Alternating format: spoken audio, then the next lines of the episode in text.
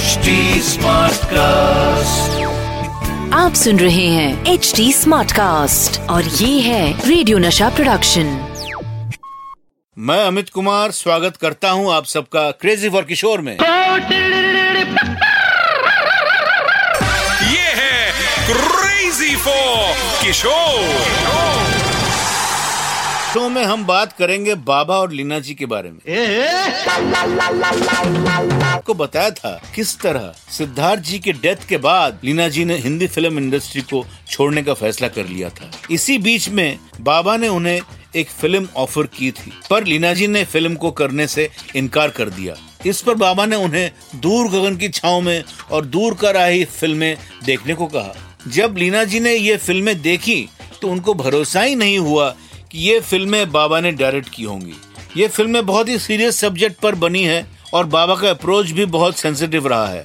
लीना जी, इन फ़िल्मों से बहुत इम्प्रेस हुई और उन्हें लगा कि अगर बाबा उन्हें ऐसे ही किसी सब्जेक्ट पर फ़िल्म ऑफ़र करेंगे तो वो इस बारे में सोच सकती है। उन्होंने बाबा को कॉल किया और कहा कि वो फ़िल्म की कहानी सुनना चाहती है। बाबा ने उन्हें नरेशन के लिए इनवाइट किया। बाबा के दिमाग में फ़िल्मों के लिए बहुत से सब्जेक्ट रहते थे। तो बाबा ने लीना जी को तीन कहानियाँ सुनाई और उनसे कहा कि उन्हें जो भी रोल सबसे ज़्यादा पसंद आया हो, बाबा उसी कहानी पर काम शुरू करेंगे। लीना जी जब नरेशन के लिए पहुँची तो बाबा ने उन्हें जो पहला रोल ऑफ़र किया वो था एक स्कूल गर्ल का। लीना जी को लगा कि वो इस कैरेक्टर के साथ कंफर्टेबल नहीं है एज अ स्कूल गर्ल वो शायद कन्विंसिंग ना लगे तो बाबा ने उन्हें एक दूसरी कहानी सुनाई जिसका टाइटल था सिंदूरी।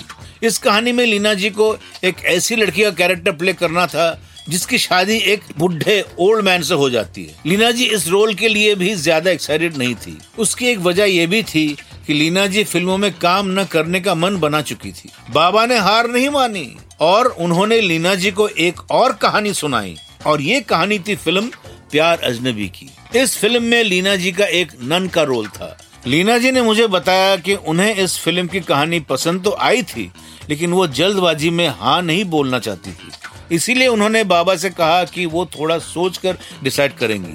उन्हें कौन सी स्क्रिप्ट सबसे ज़्यादा पसंद आई? पर उन्होंने अभी तक कोई फाइनल डिसीज़न नहीं लिया। लीना जी, बाबा की क्रिएटिविटी से बहुत इम्प्रेस हुई।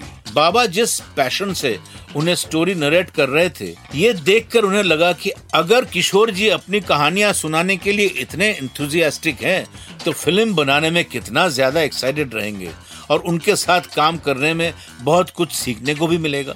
इसीलिए लीना जी ने बाबा से कहा कि उन्हें थोड़ा और वक्त चाहिए। बाबा ने लीना जी से कहा, जितना वक्त लेना है ले लो, लेकिन याद रखना, जब तक तुम फाइनल डिसीज़न नहीं लेती, तब तक मैं तुम्हें फ़ोन करता रहूँगा। इसके बाद बाबा ने लीना जी को डेली फ़ोन करना शुरू कर दिया।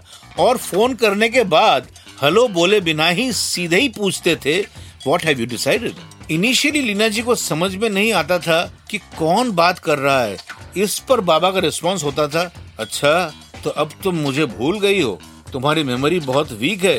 कम से कम मेरी आवाज़ की तो इज़्ज़त रख लो हुँ? बाबा के बात करने का तरीका लीना जी को बहुत अच्छा लगा था। लीना जी का गम धीरे धीरे कम होने लगा था और वो अब थोड़ा हंसने, मुस्कुराने भी लगी थी। लीना जी को खुश देखकर उनके पेरेंट्स भी खुश हुए और लीना जी ने बाबा को एक फैमिली डिनर पर बुलाया। पर अभी तक लीना जी ने फ़िल्म में काम करने के लिए हाँ नहीं कहा था।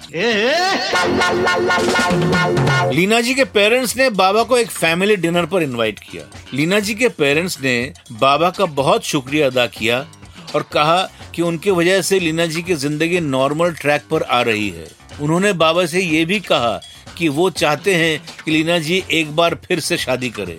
इनफैक्ट लीना जी के पेरेंट्स ने ही लीना जी को कन्विंस किया, उन्हें किशोर जी के साथ फ़िल्म ज़रूर करनी चाहिए। उनका मानना था कि अगर लीना जी ये फ़िल्म करेंगी तो एक नए यूनिट और नए डायरेक्टर के साथ काम करके उनका मूड अच्छा होगा और वो सिद्धार्थ जी की डेथ के सदमे से बाहर आकर एक नॉर्मल लाइफ जीने लगेंगी। लीना जी ने फाइनली फ़िल्म प्यार अजनबी में काम करने के लिए हाँ बोल दिया। मैंने आपसे कहा था ना कि बाबा और लीना जी की इस कहानी में बहुत से ट्विस्ट एंड टर्न्स हैं। ये कहानी जारी रहेगी। फ़िलहाल मेरे जाने का वक्त हो गया दोस्तों। फिर मिलेंगे आपके फेवरेट शो क्रेजी और किशोर में। स्टे हैप्पी स्टे क्रेजी आप सुन रहे हैं एच डी स्मार्ट कास्ट और ये था रेडियो नशा प्रोडक्शन एचडी स्मार्ट Smartcast.